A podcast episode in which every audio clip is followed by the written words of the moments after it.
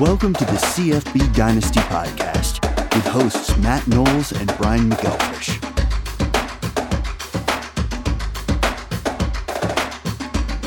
Hey everybody, how you doing out there? This is the CFBDynasty.com podcast. My name is Matt Knowles. Joining me as always over here on one of these sides, you got Doug Gravely, Mr. Bridesmaid, Never the Bride, and also the founder and the creator of CFBDynasty.com, the one, the only BMAC, Mr. Brian McElfish. How you guys doing today? What up, man? I'm doing good, Matt. How are you?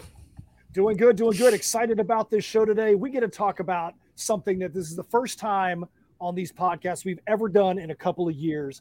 We get to talk about the top college fantasy football seasons for QBs ever. And we say ever, we're not talking about in the history of CFB Dynasty, which goes back, the home league goes back, what, 15, 16 years. BMAC actually went back quite a ways. You're talking about he went back to when we had three channels on our television sets and uh, you you know your remote control was your seven year old kid having to go up and turn the turn the little rotary dial he went all the way back to what 1980, looking yep. at the top the top fantasy football seasons for quarterbacks.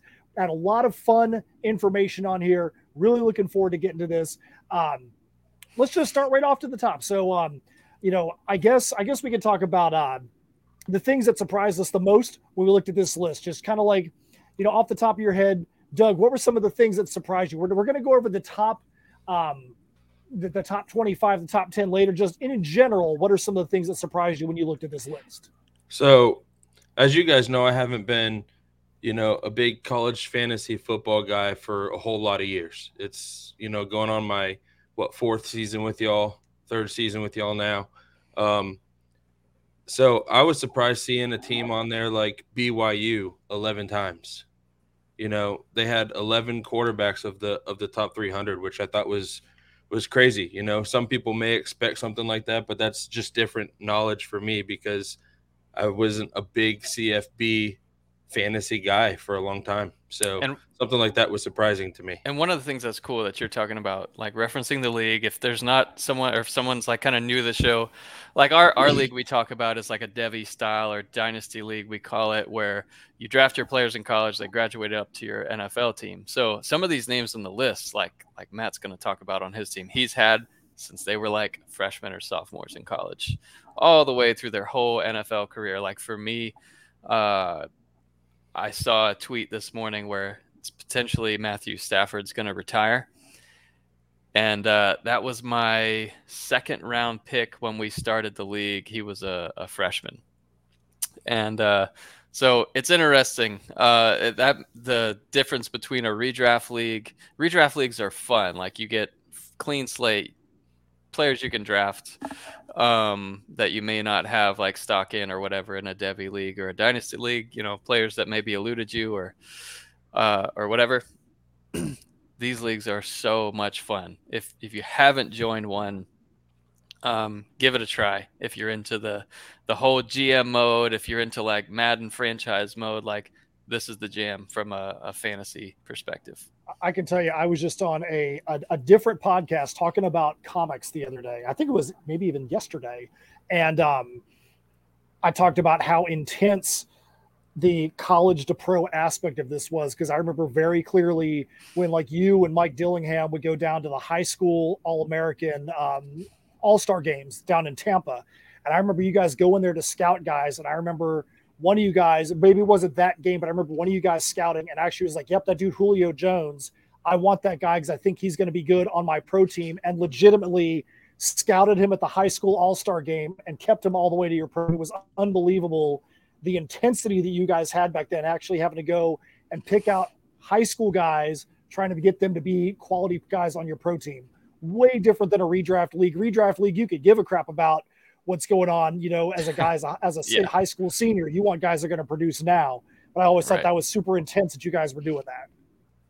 Yep, it makes it fun. It's just a different, you know, additive to, you know, what I love as my favorite um, time of the year. Obviously, is college football season. It's always been like that for me, where uh, you know I'm from the South. I love SEC football. I love football all across the country. So you'll see me watching games all day long. I kind of do all my work, all my extra work any weddings that I attend, it's it's not in the fall. It's this season where we're kind of getting ramped up for college football season. Where whatever 100 and we've got a countdown on the site. I don't know. It's somewhere in the 170 uh, days range left till uh, till we kick off. So, anyways, yeah, Saturdays are it for us. Love, love, love how fantasy just kind of adds to the fun of those days. And I can tell you, uh, right now there are a lot of comic conventions, a lot of guest appearances that I'm doing in the fall, but I don't, I, I don't think I've missed a a college football Saturday or a NFL Sunday for a long time. I've got me a subscription service. I sit there at the booth, and there's times I've watched some of the most classic games. I watched the Dolphins Ravens, where the Dolphins had that insane fourth quarter comeback sitting right there on the table at a comic convention this past year. I don't, I don't miss my college football. I don't miss my pro football. It's just a way of life. Yeah. So as far as like kind of bring, bringing us back into your original question there, um, some things that surprised me, I guess, just as I looked at the list. So Ohio State's on here 10 times in the top. So what we've got right here is the top 300. Um, and then all of their seasons are from 2013 plus. It's not super surprising if you followed, you know, Big Ten football for a while um, as they come out of the, you know, running Stone game. Ages. Yeah, exactly. into passing. And I love – I love the running game. I the whatever the 13 to 9 type of games. I'm here for it. Love those kind of games. LSU, they kind of surprised me with Joe Burrow. He was on they were on uh sorry, LSU made the list one time and it was the Joe Burrow season where um you know, he put up the most uh you know, raw amount of fantasy points um, um there. So actually, actually, let me go ahead and just say kind of how I combine the list, how we ranked these players, if that's all right. I think that, that's that actually was going to be my next question. So we get the Okay. mind like. So how about this? You ready? BMAC, why don't you tell everybody how we came up with this list, what you did to uh to uh to get the information and and what we used to say, hey, here's our top 300. What actually got somebody to be at the in those positions? Wow, what a great question. Thanks, so. I, I can answer Thanks. that for you. Um, so I've got I've compiled this data um, in a spreadsheet that's big. It's a Google sheet technically, um, and bunch of different tabs. And so we've got all the quarterback data. Obviously, there wasn't fantasy or college fantasy back uh, online back in the day. So we're compiling this data using stats where we've got all the passing stats, all the rushing stats in there. And I've got a ton more columns um, on the sheet, but I've just presented just for lack of lack of columns there. I just presented, you know, passing touchdowns, interceptions, rushing yards, rushing touchdowns, um, and obviously there's more involved. But then it's it's basically it comes up with total fantasy points for that season, uh, and it lists the year and how many games they played. But because there's a big gap in how many games you play now compared to 1980, the number one metric we have is, and this is the sort order of the sheet, is fantasy points per game to kind of rule out, um, you know, the you know just the team the, the players that played 14 games versus those that played 11 like in 1990 or 1980 um, we didn't want them to be their seasons to be kind of diminished just on raw number of games played. But there is a threshold like minimum games played i think was seven or eight um, just so we didn't get someone who you know played two games and was hurt the rest of the year. Um, so anyways we've got that built there. You can see the year. Um, so someone can be on this list uh, multiple times. And then in the last column we have percentage of passing fantasy points. So this stat um, is critical so you can kind of see all right pocket passers versus dual threat guys and and kind of how things have shifted um, where you'll see somebody on the extreme side like jordan lynch um, his great season in 2013 39.5% of his fantasy points came from passing which you know he had let's see, 1,900 rushing yards and 23 rushing touchdowns. So that's where the bulk of his fantasy points came from. But then you have just below him Bailey Zappe Western Kentucky, 2021. He had 96% of his fantasy points came from passing, 62 passing touchdowns, 5,900 yards passing, um, and a total of 17 rushing yards. Um, so, anyways, that's really the bulk of it. We've got the top 300. Um, would love to go deeper in the future, but anyways, that's that. All right, BMAC, that's really good. That shows people how this information was put together. Now let's get into the nitty gritty. Let's talk about some of the things that that uh, that caught our eye uh, in the list. At the very end, we're going to go through the top 25 and then really dig deep into the top 10. That's part of the reason why we're not putting this up on the screen right now, is because we want to make sure that we can keep some of these things as a surprise. Because there are some things if you are a Doug Gravely who is just new to fantasy to college fantasy football, you're not going to believe some of the things you're going to see when you get into the top 25 and top 10 some huge surprises up there that you're just not going to believe. So, um, BMAC, you already mentioned one of the things that really jumped out to me uh, was Jordan Lynch from Northern Illinois. Um, he is probably the the biggest dual threat quarterback that's at the top of the list. He shows up twice near the top, and uh, he's probably got the most percentage of of um, of rushing to passing, not passing to rushing, that puts him on the top of this list. That was one of the biggest surprises to me. Doug, I know that uh, before we started, you said you had uh, something else that really jumped out to you. What was that that really jumped out to you on this list?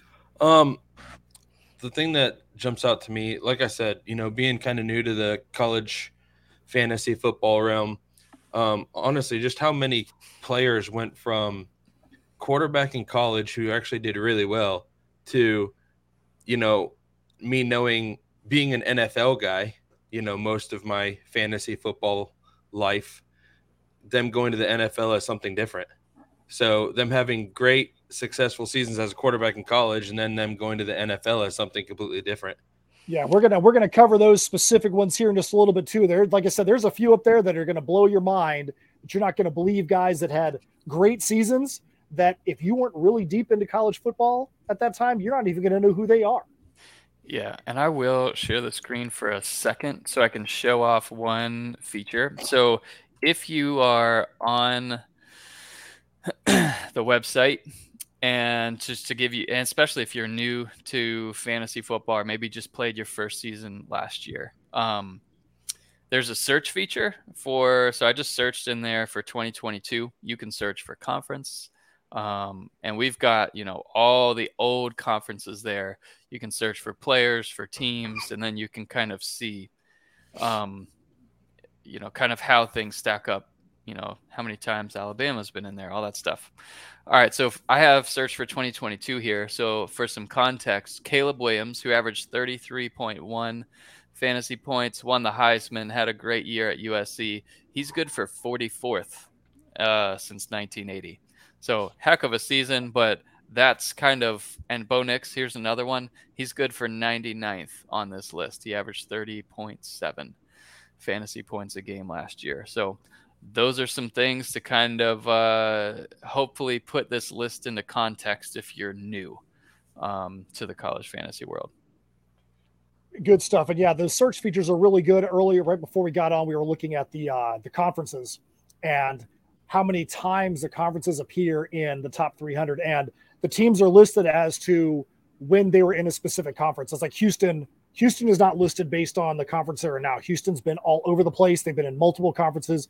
So if it's a 1989 season, it's the conference they were in then. 2004, the conference they were in then.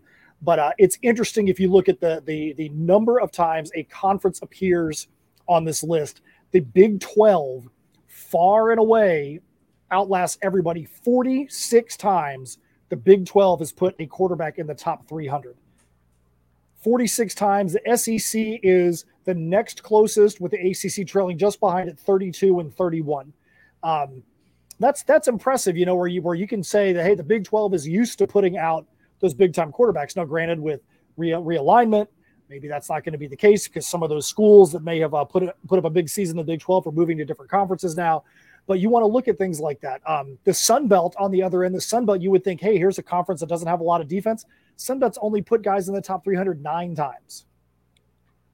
So maybe you don't want to look at a Sun Belt quarterback as opposed to the Big 12 because the Sun Belt is not historically putting out big time quarterbacks into college fantasy football. And they've been around too. It's not like Conference USA, who's only started in 1995. And Conference USA, now that you bring it up, Conference USA is number five on the conference list with 25 times they've put somebody in the list. Yep. That's not that far off from the AAC for the ACC or the SEC. So, you know, if you Conference USA is putting that many in that quickly, that's pretty impressive.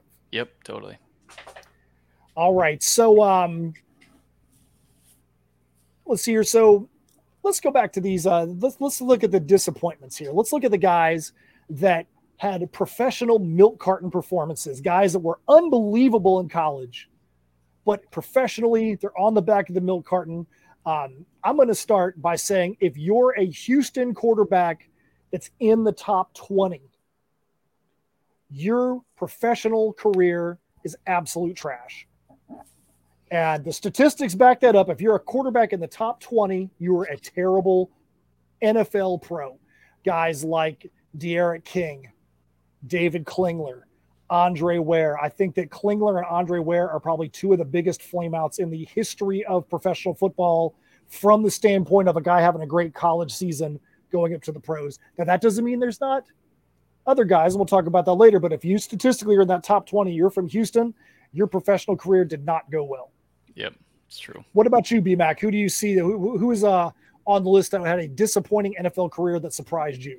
So there's one guy on this list that I just remember I would have traded almost anything to get him. So uh, Sam Bradford at Oklahoma was, you know, one of the that, they were one of the best offenses of all time, and they they ran into my Florida Gators in the championship that year and lost. Gators defense was was incredible and and did well against that offense. I don't think anyone got out of the 20s uh, in that game.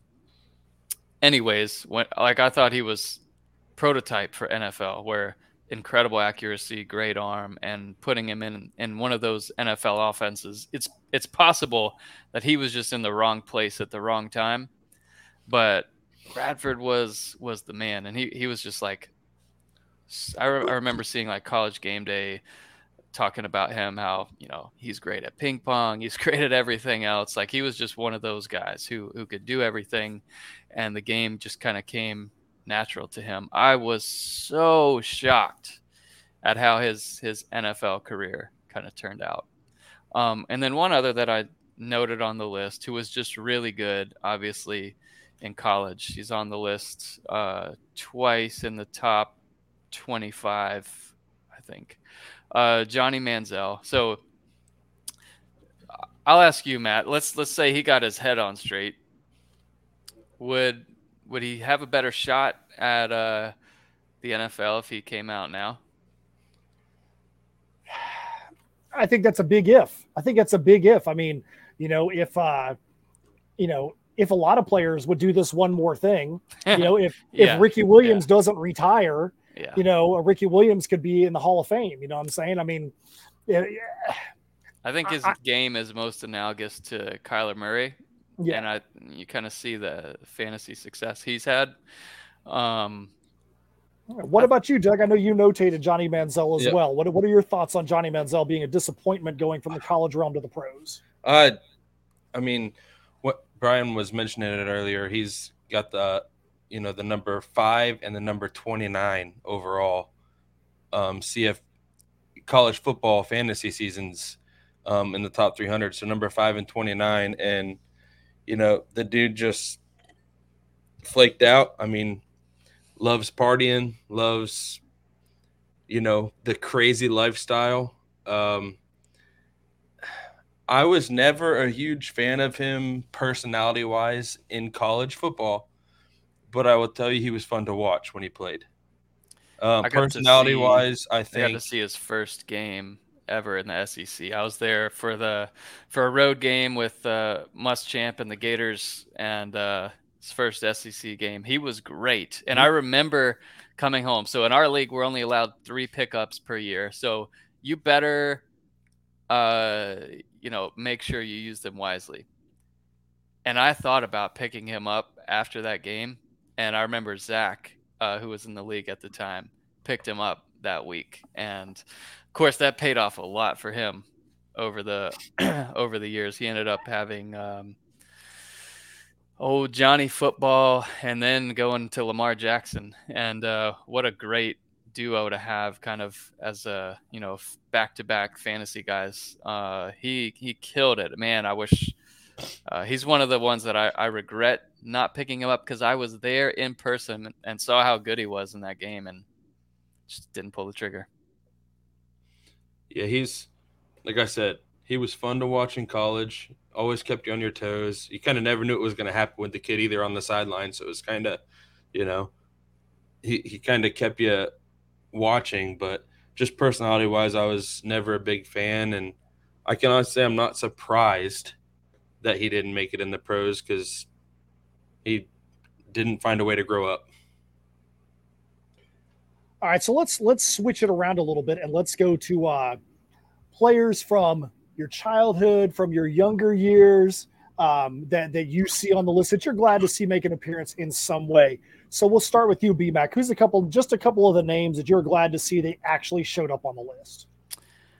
Uh, so my my one that I, I loved growing up. Now, right now, I don't have an NFL team. I just have no feelings for an NFL team, and I, I try, and I just can't. I, I love watching the NFL, or I enjoy. I don't. I don't love might be a bit. Still extreme. trying to work on you, B. I'm still trying to work on you. I'm gonna get you a hat.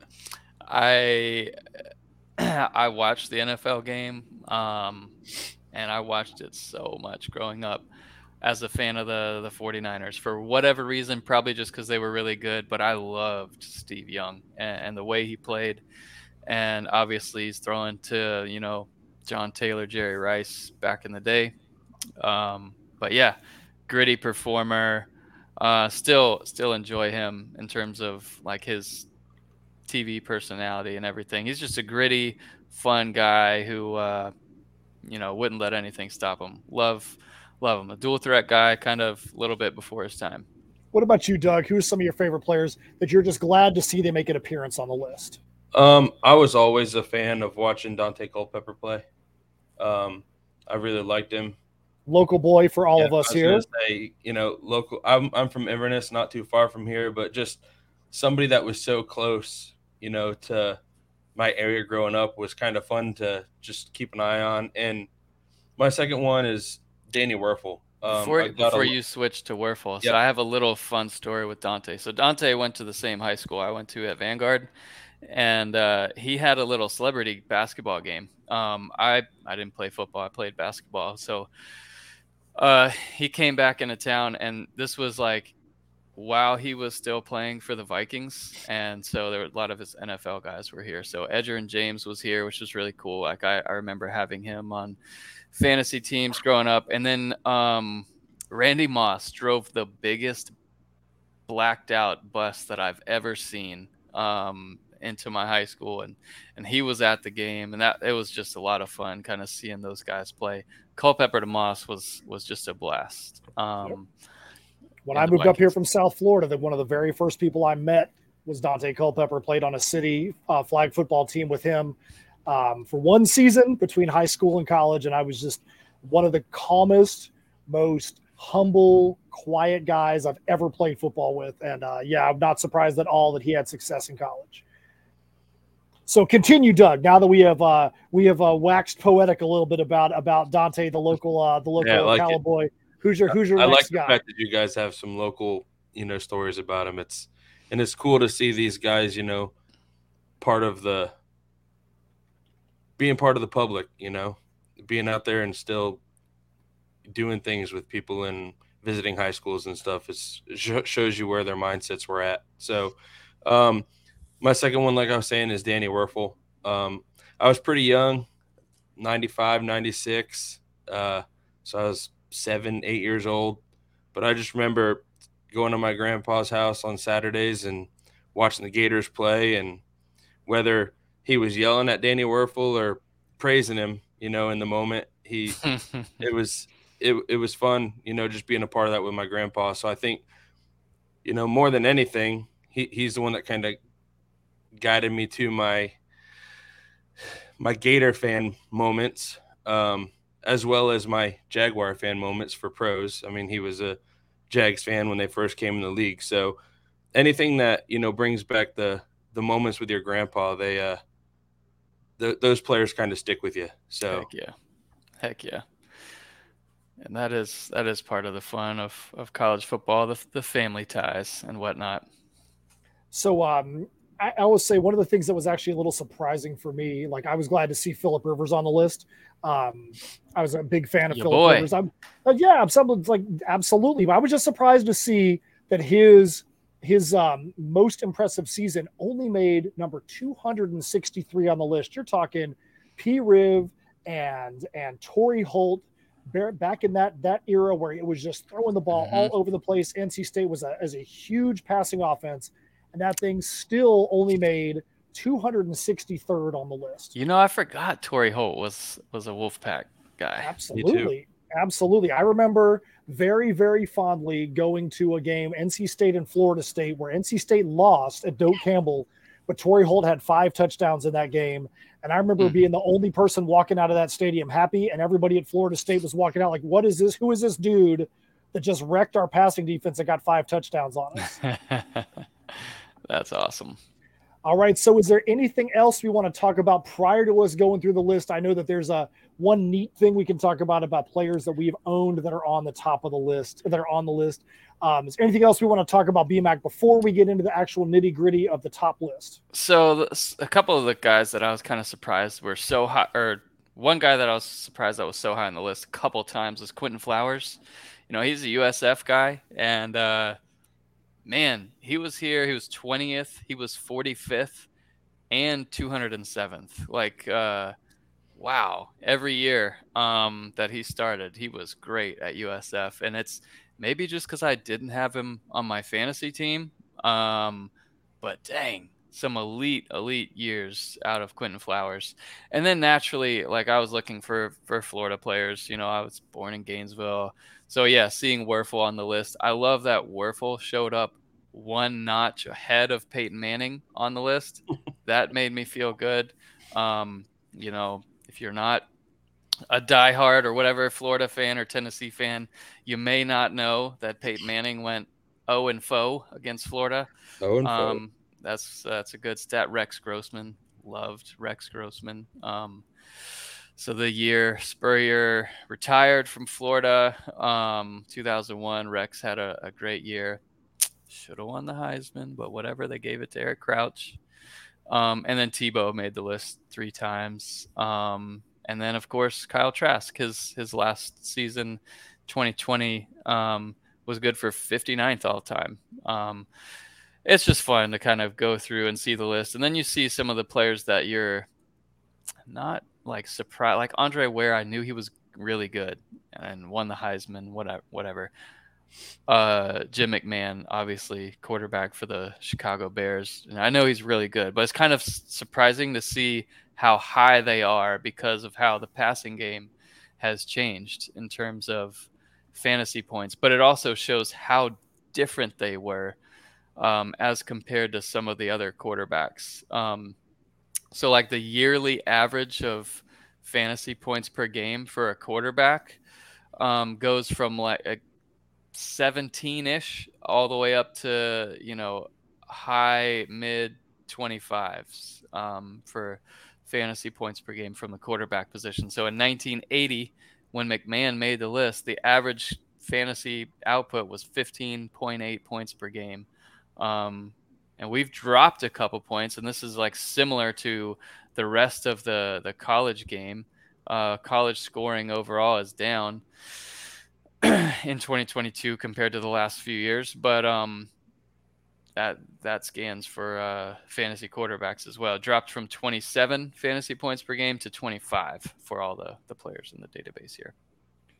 So before we get into the actual list, one really interesting thing that we could look at is who are your favorite fantasy players that you've owned that are on the list? Whether you had them in college, whether you still have them in the pros, um, the notable names that that were actually on your team in college. So BMAC, we're going to start with you because your list is pretty dang short. yeah. So there's there's uh Case Keenum.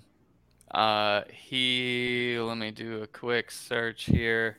He's the guy um, that got traded all over the place too, I believe. Wasn't he somebody that, that was made it to a lot of different hands? He was he was a big chess piece. Yeah, and it's same in the NFL where he became more of a waiver wire guy because he would play well and then go to a different team and be a backup and then someone would get hurt and then he would play well again and i think he's still doing that in the nfl um, he's he was on the list 70th 65th and 30th um, pocket passer he was in terms of percentage of fantasy points that came from passing 85% 95% 91% each of the three years he was on it all over 40 passing touchdowns and 5000 yards which is ridiculous. So um, he was a great one to have, and yeah, he he was definitely a trade, a big trade that I made to kind of land him for, I think his 2011 season, which uh, I won the the championship with him, I believe. Um,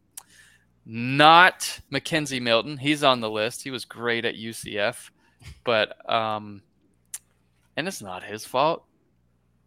Uh, but he he's got his leg totally crushed one of the in nastiest, the playoffs. One of the, one of the nastiest injuries we've ever seen. I was at Crunchies and Munchies picking up some hot wings, watching on my phone, and first quarter he was he was down and out, and uh, that was the end of my playoff run that year. So not great memories. I would have won it if he had a any sort of an average game.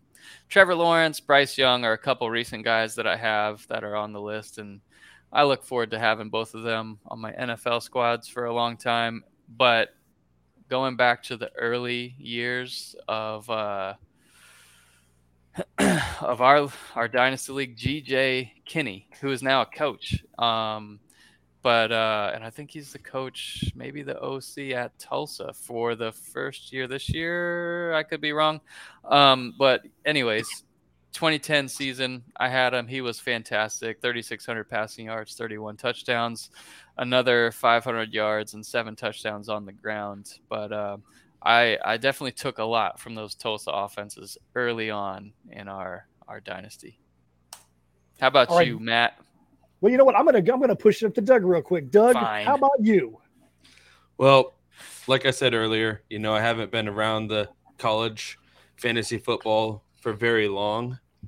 But I mean, I've got like Michael Pratt on my team who's on this list, DTR who's on my team who just went, you know, to the combine to show what he can do. Um, he was on my team, and then probably one of my favorable picks um, would be Kenny Pickett, who I picked up in basically free agency in our league, and the same as Bo Nix, who was also a free agent. Dang, um, that Pickett season's good for 71st all time. Wow. So, like I said, haven't been around in the college fantasy game for very long, but I've, having four of the guys up there, I mean, recent guys, is is kind of nice to see. Well, I haven't, I haven't uh, been able to get out of the Doug range and get a whole lot of championships in in the uh, CFBDynasty.com league. but one thing, one thing that I one thing I can say is that uh, I, I am well known and almost to my detriment. And BMAC blasts me all the time about this. I get a hold of a lot of good quarterbacks and I can't get rid of them. Um, I, I just can't. I can't, can't pull. Can't get rid of them. I can't pull the trigger to get rid of them because okay, I okay. feel like if there I get rid go. of them, then uh, I'm going to find myself in a hole. So right now, I've got Grayson McCall. Grayson McCall, somebody I've had on my team since very early on um, in his freshman year. Um, but if you look at my pro team right now, my pro team right now still has Marcus Mariota, who I had since he was a like, between his freshman sophomore year at Oregon, Bailey Zappe, Derek Carr, who just signed the free agent contract with the Saints, and Patrick Mahomes, who I've had since he was uh, fighting for the starting position at Texas Tech. So my quarterback room has always been hot. It's all the other rooms that I always have an issue with. but uh, you know, so so like I said, if I there's times people like, hey, what would it take for you to trade Mahomes? I'm like, dude, Mahomes is going to literally be on my Hall of Fame wall. Mahomes isn't going anywhere. That'd be the most ridiculous trade. There's I can't imagine a package in a dynasty league that somebody could offer me that would be worth trading Mahomes because he just is truly that generational talent. You know, I've thought about doing a post for like a like a format of a league like ours and then just l- ranking the assets. Like if, if we were to draft right now, what is the best asset you could have on your on your team? Mahomes has to be top 5. Absolutely. I think I think he absolutely is. I think as we're seeing some of the craziness that's going on in the NFL, talking about people like Derrick Henry getting ready to get traded, it's hard to even say what a running back or a wide receiver be a be a long-term asset in a dynasty. I mean, quarterbacks are truly the only person that has got that absolute longevity, not just a one-year guy. Mm-hmm. One-year guys would be a totally different thing, but over the course of a career, it's hard to not put quarterbacks probably in every one of those top five positions. Yep, absolutely. All right. So without further ado, we are super excited to get in and start talking about the top 25. So, who are some of the guys that just barely missed the top 25 that great guys, great seasons? We already talked about uh, Daunte Culpepper at 32, Brennan Armstrong with Virginia We've talked about him a couple times at 35, who just went to NC State with his offensive coordinator for wild, that, right? for that 30 t- the top 35 season. So who knows what's going to happen? Derek Carr with his amazing season with Davante Adams at 31.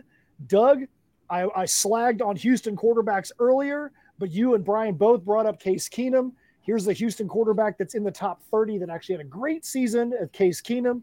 You brought up Johnny Manziel. BMAC, you brought up Steve Young. Robert Griffin III, who was unreal at Baylor, looked like he was going to be what Patrick Mahomes became. Robert Griffin III looked like he was going to be amazing until he got injured with Washington, and then his season totally flamed out. Now he's a commentator. Um, and then Marcus Mariota, he was pretty amazing at Oregon. So now we're going to go to the first person top 25, Malik Willis at Liberty. He looked like he was going to be an incredible pro but Malik Willis brought Liberty into a national relevance.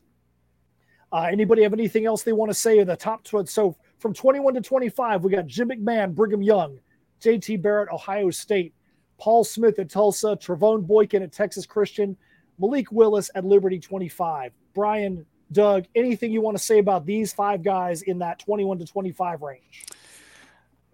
Uh, Jim McMahon, they're in the top 25 that's crazy with his 1980 season. 47 touchdowns passing. 4500 yards passing. Um, and then another six touchdowns on the ground. Like what a year. He averaged 36 and a half fantasy points per game. Um, that's nuts. And then yeah tulsa of course i've got a an affinity or uh, some sort of uh, affinity. relationship affinity yeah. there whatever with tulsa.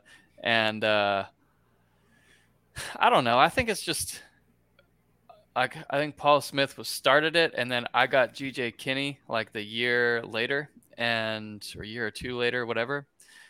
But uh, I guess when you're watching these teams, you just start to, you know, it's kind of you get a first look at who's next up. You know, if Paul Smith goes out and you see Kinne come in or whatever. Um, yeah, that stuff's just great. And Trevone Boykin, what a season! Um, a lot of those guys were, or so three of those guys were kind of pass heavy. The other two were were more running style. Doug, you got anything on 21 to 25? Are you ready to move up to the next set of five? We can go ahead and move up, buddy. All right, so let's go up. We're going to look at 16 through 20 now. 16 through 20. Number 20, the aforementioned Quinton Flowers at South Florida. Cam Newton at Auburn, not Cam Newton at Florida. Cam oh, Newton at Auburn. Andre Ware, who had one of the most insane games, won a game was at 95 to 28 when he was at Houston, absolutely flamed out, didn't do anything as a pro.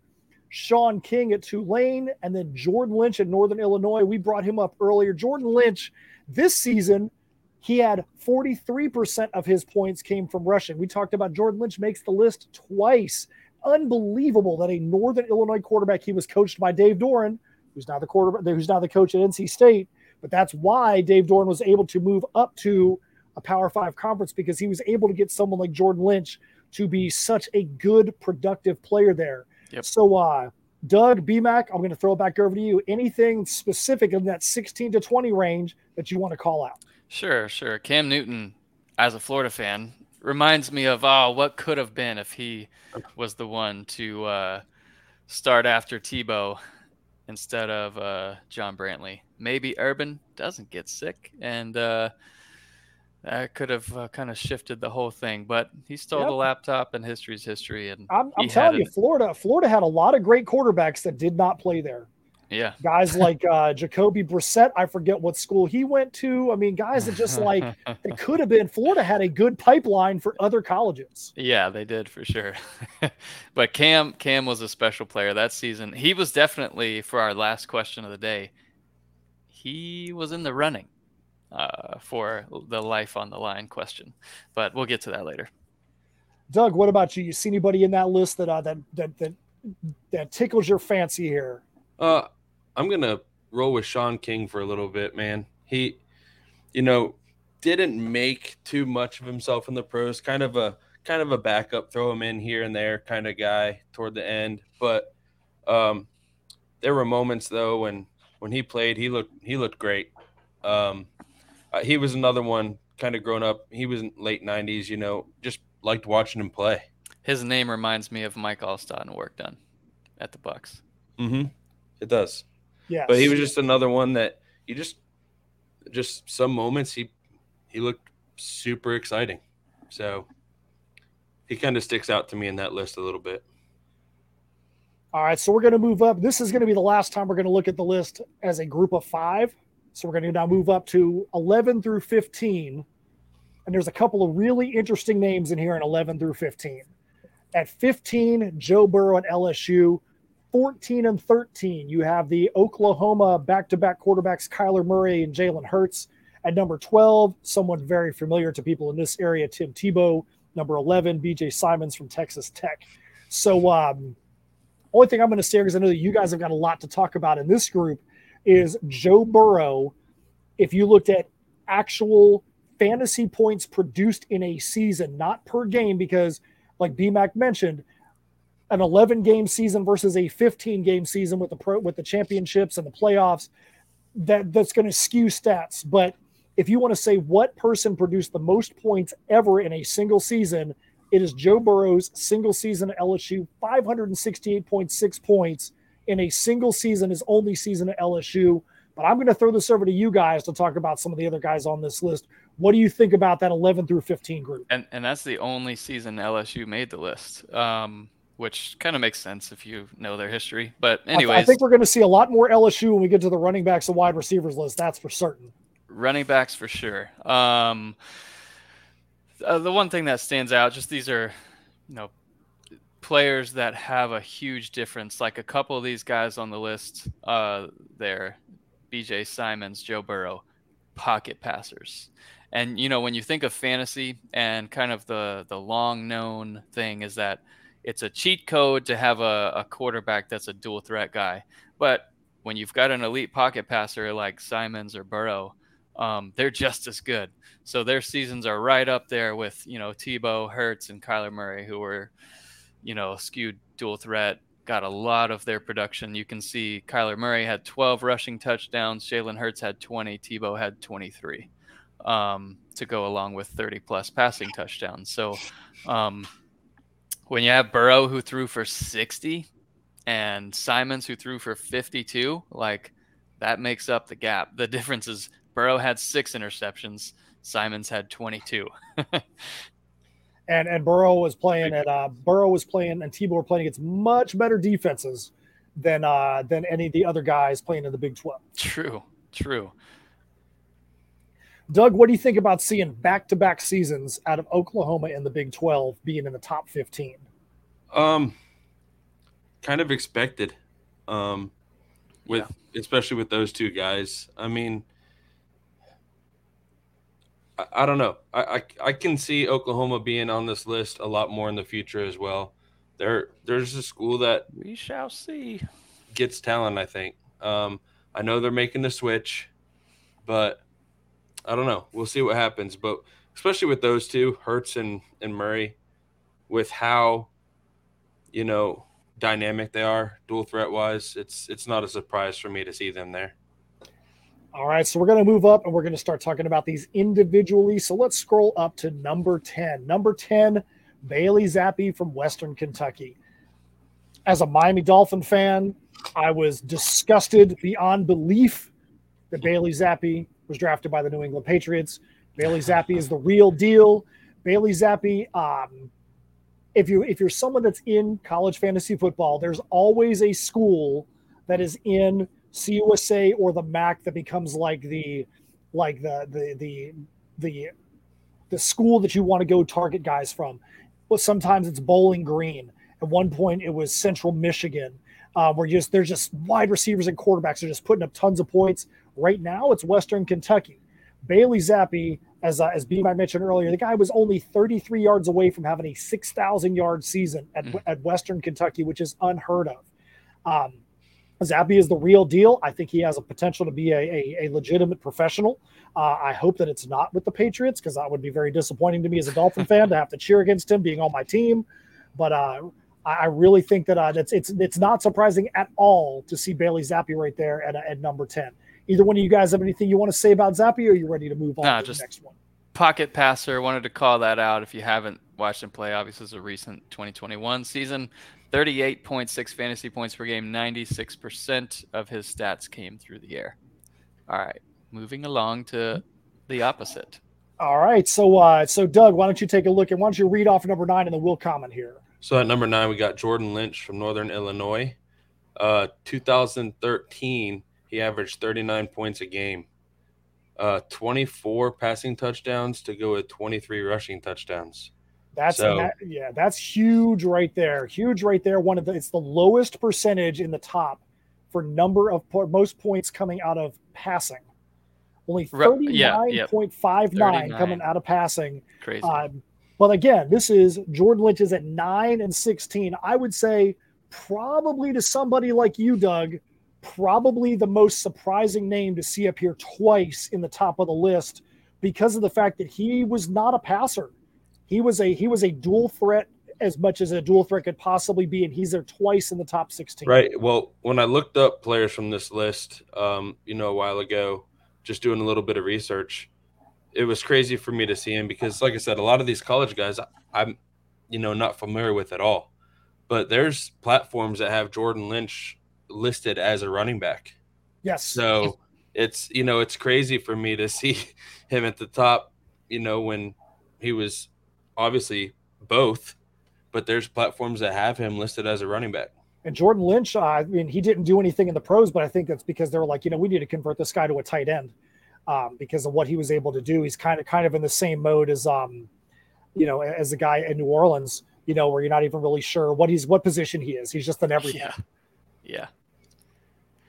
All right, I'll I'll take number eight here. Chase Clement from Rice, Conference USA 2008. He was uh, he was a dual threat guy, but not to the extreme like Jordan Lynch. So he had 4,000 passing yards, 44 touchdowns through the air, and then another almost 700 rushing yards and 12 more rushing touchdowns there. All right, I'll take. Uh, I'll go up to number seven, a season that's near yeah, and dear boy. to my heart. Patrick Mahomes at Texas Tech, 5,052 yards uh, passing, 41 passing touchdowns. So um, the thing that's interesting, he only had 285 yards rushing, but 12 touchdowns. Um, if you watched Patrick Mahomes in that period of time, it was unbelievable some of the things he did. He had games that had nearly 800 yards passing in single games. Yeah. It, it, was just unreal watching the things that he did. Um, and as we'll see as we go up this list, quarterbacks from Texas Tech, quarterbacks from Houston, there's been a, a, and rightfully so, the stigma of they can go put up video game numbers in college, but they can't do things in the pros. And and it was for good reason because a lot of the guys from those teams just could not do it in the pros. I said even back then, Patrick Mahomes is the real deal. He is going to be somebody that's going to change offenses in the pros. We see him now as currently the only starting quarterback that has more than one Super Bowl ring with Tom Brady retiring. Um, he's he's a generational talent, and he has proven that you can be a quarterback that can do it all and and and and do a great have a great college career and be able to translate that, you know, running and passing into the pros. What about you, B Mac? How how disappointed are you that you have not and will not ever be able to have your hands on Patrick Mahomes? So the uh, the line that you mentioned, so there was the Mahomes versus Baker Mayfield game where Mahomes was this is one game. 52 of 88 attempts, 734 yards, 5 touchdowns, 1 pick, and then he added 85 more rushing yards. Uh crazy. Baker Didn't he have, didn't he have rushing touchdowns in there too? Uh, I think so. This uh, current thing that I'm looking at doesn't show it, but Baker Baker had 545 yards in that game too, seven touchdowns, no picks.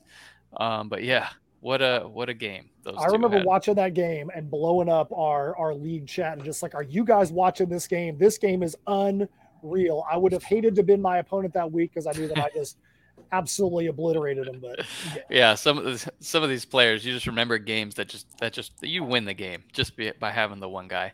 All right, Doug, you're at number six. Actually, So- I'm gonna flip it up because I'm gonna take number six because you weren't around for Colt Brennan, and he is now the new head coach at Hawaii.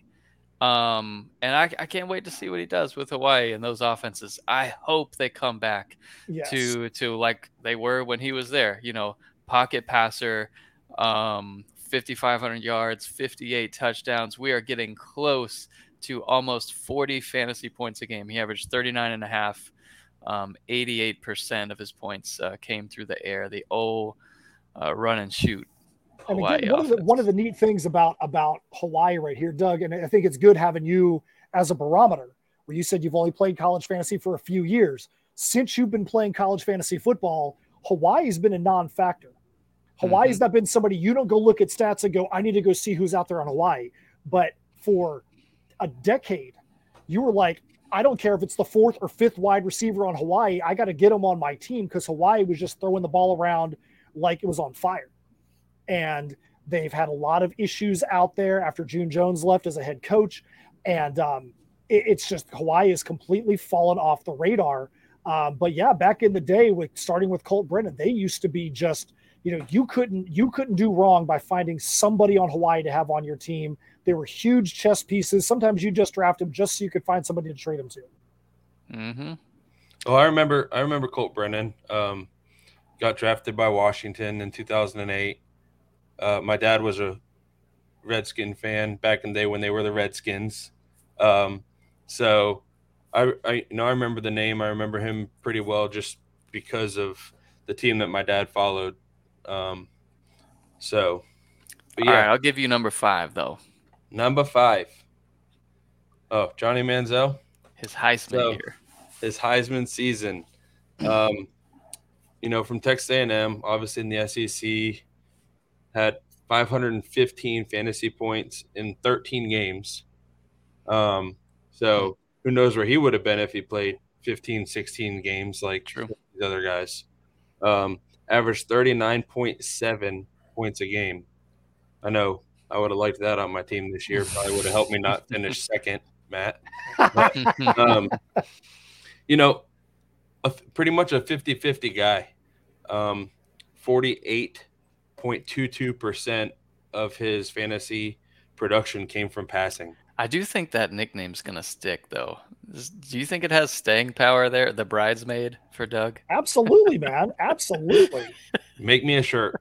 Make me a shirt. yeah. Um, but yeah, I mean, 26 passing touchdowns to go with 21 rushing touchdowns. So, like I said, pretty much a 50 50 guy. Like I said, I loved watching the kid in college. I mean, he was exciting to watch on the football field. Just, you know, being who I am and not being afraid to call people out a little bit, he had a stupid personality. So, Man, I now mean- you got me thinking about Doug's shirt. I think on the back of the shirt it needs to say maybe one day you too can be number two. ah. listen, guys, I would wear this. I mean, I, I would I would wear it with pride, and th- we just have to come up with something different if I actually do move away from that number two spot. I know you can't do that. That would That's, just ruin, yeah, I'm would just ruin it. picturing Dennis Rodman, you know, Sports Illustrated, whatever, when he wears the wedding dress, something like that. I mean, that. I I could always shave a number two in the back of my head too if you want me to. That's fine. I think it's a good time to move Hey, on to number four, Matt. I think it's a good idea. I think it's a good idea. So number four, number four, we got Lamar Jackson from Louisville. Um, Lamar Jackson was one of the fastest quarterbacks ever, ever in college. I remember watching him play in college as, as an ACC fan, and you're just like, how are you going to stop this guy? Uh, his his legs were unbelievable. He would. There's nobody on the field that could touch him. I don't care if you're a wide receiver. I don't care if you're a cornerback. Um, Lamar Jackson would make you look stupid if he decided to run the ball. He was like the Michael Vick of this era when it comes to his performance on the field. Unbelievable come from Lamar Jackson. And this is the first one to eclipse the 40 mark points per game, 40.1 fantasy points per game. Who could be the three people better than Lamar Jackson? That's crazy. You know what? I don't even know if there are three people better than Lamar Jackson, but we're going to find out here in just a minute. D'Eriq King comes in at number three for Houston. And uh, obviously, great career, ended his career at Miami. Um, but his 2018 season at Houston, he played 11 games, 442 total fantasy points, but that was good for 40.2 per game. Um, true dual threat guy where 2,900 passing yards, 36 touchdowns, 674 rushing yards, and 14 touchdowns on the ground. And But one of um, the things about D'Eriq King, D'Eriq King is a pivotal player in all of college fo- football, and here's why. D'Eriq King was one of the first players to take advantage of you can play four games and not have Yep. to redshirt. true. Uh, D'Eriq King had an incredible season at Houston. And then the next year, he was like, My team is not going to do as good. He came in as the number one rated player in all of college fantasy football. His team did not True. look good um, at the beginning of the season. And he was like, You know what? I quit. I'm transferring. And he's one of the first big name players to transfer mid season. And that threw off so much. And look at how the door just was blown open from players deciding to sit because they wanted to transfer somewhere else. That started with the year. It was brutal. Yeah, it was brutal. We had him ranked number one, I think, overall that year, yes. or at least it was top three. But No, he was he was he was one. He was one because I remember when he sat down, the guy that had him was just like, "You got to be kidding me!" You know, this wasn't an injury.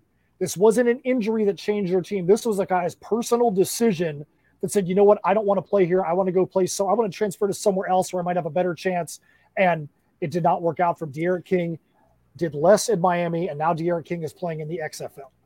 now number two, this one freaked me out. Like I, I didn't really remember him uh, that well, uh, and this season was when I was five years old, and this ties our number one guy at 42.4 fantasy points per game. David Klingler from the Southwest Conference at Houston, 1990. Um, what do you remember from Klingler? So Matt. I, I can I can tell you one of the things about David Klingler, he's one of those guys that people really fell in love with, and his draft stock went out of control. Um, the thing I remember the most about David Klingler was being so thankful that the Bengals, who at that point were the Bungles, um, fell in love with him for that draft. The Bengals had the number six pick, and the Dolphins had the seven, if I remember correctly. And there were six blue chip prospects in that draft class. And the Dolphins were like, well, we're going to have to get one of those guys in the next group. And inexplicably, the Bengals at six draft David Klingler, which leaves the Dolphins the ability to draft Troy Vincent Dang. with the number seven pick. And everybody, even at the draft, were like, what are the Bengals doing? You had a surefire Hall of Fame talent corner in Troy Vincent that you could have drafted for your team, but they wanted David Klingler again. This is the fourth Houston quarterback that we've talked about to this point. Only one of them being Case Keenum, who's outside the top 20, actually did anything worthwhile in the pros. David Klingler, unbelievable season at Houston, absolute, absolutely atrocious pro career.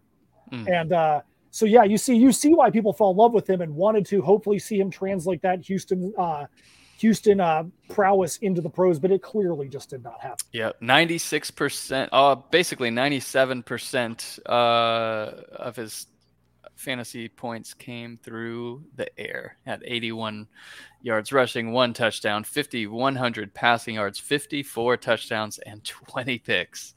Um, not the most efficient passer, uh, which you know seemingly should be a red flag, right? For as far as NFL goes. But anyways, um, so let's give Doug the number one. So Doug, Brian said earlier he's not sure the three guys that are better than Lamar Jackson.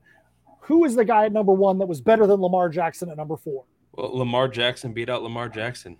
That's I right. Mean, the younger again, version too. Yes, the younger version, the youngest Heisman winner I think ever um, or pretty close. Um, 42.4 points a game again, um, just like Klingler, but uh, 30 touchdowns to nine interceptions, not 20. Um, and he had 21 rushing touchdowns. Um, like Matt mentioned before, and you know, Brian's mentioned already, just an all out baller. He's he can run. Uh, and good luck catching him when he gets in the open field. I mean, he's he makes you look silly. Yeah, you think about this from a just a pure like fantasy league setup kind of thing. So if you just look at the yards between Klingler and Lamar Jackson, Klingler had 5140 yards plus 81 rushing yards. Lamar Jackson really close to that, 3543 passing yards, 1571 rushing yards. But you you get one point or whatever for every 10 rushing yards as a uh, running back in a standard league or, or like rushing yards or receiving yards or one point for every 10 yards or whatever and then it's like 0.25 for every passing yard so even though they had the same amount of yards lamar jackson got way more fantasy points and you can kind of understand how that stacks up over the course of a year um, and lamar jackson turned the ball over a lot less than klingler too Mm-hmm. Yeah, right. So, um, yeah, you look at that. That's one of the things that kind of surprises me a little bit. Everyone is so enthralled, and I think rightfully so, on the dual threat passers. But if you get an elite pocket passer, um, you know, just like we had in 2021 with Zappe or you know Colt Brennan, Klingler, etc., they're just as good.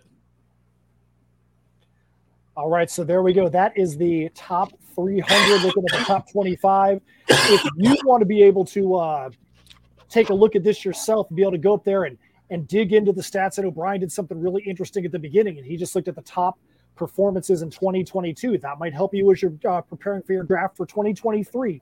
Make sure you go up to cfbdynasty.com. It's going to be up there under news and articles, and uh, you can look at the best of all time. Uh, in the next couple of weeks, we're going to talk about running backs and wide receivers, but we have one last question this week that BMAC wants to pose. BMAC, what is your final question of the week that you want to pose to everybody? Okay. All right. Let's do this. So,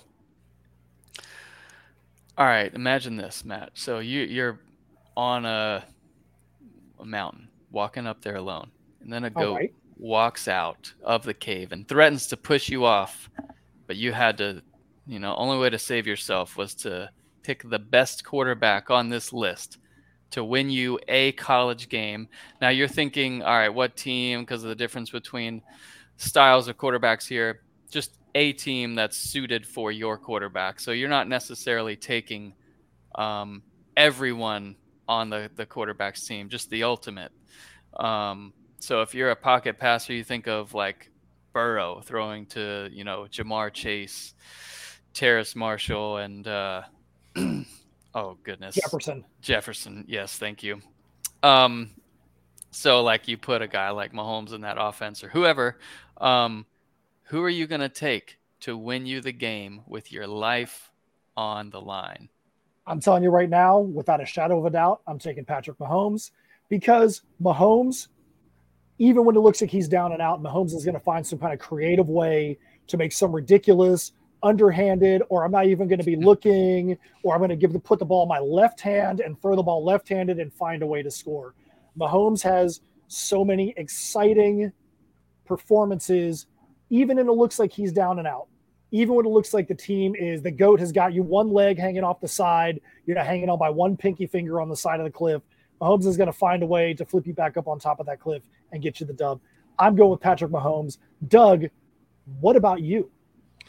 I'm going to go with a surprising one because um, I like the guy's personality a lot. I liked him or like what I've done research on in his college days. I'm going Case Keenum, hmm. um, a quarterback that's got three seasons inside the top 70. Um, I think he could uh, could win me a game, and that that goat would have to go back in his hole in the mountain and leave me alone. Yeah, for me, I think of because all these guys are really great, right? Um, from a college production standpoint. So I'm thinking of temperament, personality. Who's the guy who's got that it factor? And I came down to three, where it's like, all right, this guy's got the performance, he's got the skills, and if he's got the talent around him, I will live and die with one of three of these guys. So, and yeah, and it was Mahomes and Burrow and Tebow, where they have the it, the leadership, the swagger, whatever you want to call it, to go along with with that. And I, uh, I would roll uh, and die with my boy Tebow on on this one. And uh, I, th- I think like Mahomes is such a good pick here. Mm-hmm. Um, just imagining him in that LSU offense too would be would be incredible. But Burrow also like love the guy. He's he's freaking great in terms of everything. Um, and then I, would put yeah I'd put Steve Young on that list up there too for me as a, a guy that would come to mind that I would maybe pick in that in that goat moment there. All right, but you got to pick one. You just named a bunch of them. You got to pick one. I'll take Who's Tim. I'll roll and die with Tim roll and die with Tim in a college. I can I can understand that because mm-hmm. Tim is the only one that was really exceptional in college that didn't really translate over to the pros. Uh, Steve Young, Patrick Mahomes, Joe Burrow, obviously were able to do it on both sides. I think that's why I would lean more. If I if I was going to take that list that you had, I would probably lean more towards Burrow, just because he's been able to to, to do it on on both sides of the ball, both sides on college and pro. Yep, yep, for sure. All right, so uh, that's what we have for this week on the CFBDynasty.com podcast. We want to know what you guys think. We want to know if you agree, if you disagree with anything we have here. We want to have you guys answer the same questions. Is there anybody on this list that's that's surprising to you? Uh, any of your uh, your favorite players that uh, that you were able to watch those seasons uh, that were in the top 300? Make sure you go up to the Discord. Go look for CFB Dynasty at Discord.com. Become a part of the community, um, and we also want you to obviously be a member on the cfbdynasty.com website. This is where you can get all this information. You got to be able to get the information to be able to go and talk about it. All right. So yeah, uh, where are we at on rankings, Doug? We got that coming up eventually. We got to get together and kind of get those further along. But we've got uh 133 quarterbacks ranked and live on the site. Um, right now, I think we're at about 110 running backs, right? Like we not, haven't announced that either yet on the quarterbacks, but that's live on the site for anyone who's a member. You can log in. You can go to Draft Prep, Draft Central, and then you'll see the quarterbacks ranked there. And yeah, like Doug said, we've got 100 and some running backs, but they're not ready yet for. Um, I'll pop, pop this back on the screen for anyone watching. But yeah, anyways, 170 days, uh, 170 days countdown to kickoff. But yeah, quarterback rankings are live for a redraft league, and we're we're working our way through it and kind of buying our time a little bit as we wait for kind of spring to happen because yeah, a lot I mean, of players will get shifted around. Yeah, because you got you got three major things that are going to be coming up. You've got spring ball, the next transfer window, and then um, summer camp. You know, fall ball. So I, it'll be interesting to see what the rankings are now compared to where they end up shifting to right when when draft season actually hits. Because I'm sure that there are some guys that you guys have in the rankings right now that are probably going to shift around, whether it be because of injury or because of guys playing their way into or out of the depth charts or guys transferring to better positions. It'll be interesting to see what happens. I can't wait to talk about it. We're going to have that show here in a few weeks. But uh, yeah, what do we have next? What do we have next? The best all time college fantasy football seasons at running back. And I'll tell you right now, there's going to be some amazing names at running back that we're going to have so much fun talking about. We'll, we'll probably run that show the same way we ran this one. have the same types of questions. That way you can look at apples for apples, quarterbacks to running backs to wide receivers. Um, but running backs, I think there's going to be a lot of guys that are personal favorites, jersey wearers, guys that you know you really staked your claim on in college or in the pros. So I look really forward to that. And then after that, we're going to hit wide receivers, and then we'll see where we go from there. Perfect. All right. So Doug, you have any final words for everybody? What you got going on this weekend, Doug? What things are uh, what things are, are, are popping for you? Oh, things that are popping, man. Got a big golf tournament this weekend that I'm probably going to watch a little bit of. Um, kind of right next door to us over here in Central Florida. It's not too far away. Wish I was going because the weather's great right now, but you know, sometimes I got to work and make a living. But I will definitely be watching some golf this weekend. The players, And, uh, yeah. Maybe enjoying a birthday party or two, but you know, uh, definitely watching some golf. Doug, I got a question for you. The final question I'm going to ask in this podcast. All right. So Doug this week got to go and uh, speak in front of a bunch of fifth grade classrooms. I and did. uh, and uh, had a fun time with it. He said he had a great, great interaction. If you could go back to those same classrooms and you could share with them one thing, piece of advice about college fantasy football for somebody in fifth grade, what would you say to those classrooms? Just listen to me. Just listen to me. Hey, that's that's it, you know, man. A few words. I love it. I love it. BMAC, what about you? What do you have going on between now and the next time we are on this pod? Uh, yeah, son's birthday this uh Saturday, so uh Sonic theme party, and I'm gonna be uh Eggman for for a little bit, steal the pinata, get beat down by a bunch of six and seven year old boys, and then uh whatever, it'll be a fun time, and I'll be watching the players too. Um, and, and hopefully working on running backs and wide receivers a little bit more. I, I got a good chunk of wide receivers done, um, and uh, looking forward to those shows. How about you, Matt? So uh, I've, I've got uh, Kickstarter Kickstarter insane fatigue going on right now. So uh, as you see, I changed my name down here. I took off the uh, the Tiny Earl because uh, the Kickstarter we're running for Misfits Clubhouse is going to be over, going to be finished at 9 p.m. on Thursday, and I didn't want that up there um, if this podcast dropped after that. But we got 32 hours left in the Misfits Clubhouse campaign, but I also have got an entire living room that has been completely taken over by our previous campaign for Heirs of Isildur, the Perilous Prospects Book Two. Um, finally, getting the last of the items in for that one to be shipping it out. So I've had to be promoting one on one side, get ready to do shipping and fulfillment on the other. So it's been Kickstarter nonstop. Other than that, I'll be refing a bunch of soccer games this weekend as usual. And then next weekend, I'll be a guest at a convention at, at, at Collective Con in Jacksonville um, for the what is it, the 18th through the 20th. So I'll be up there. So we'll have one more podcast before I'm up there in Jacksonville. Sweet. Sounds great.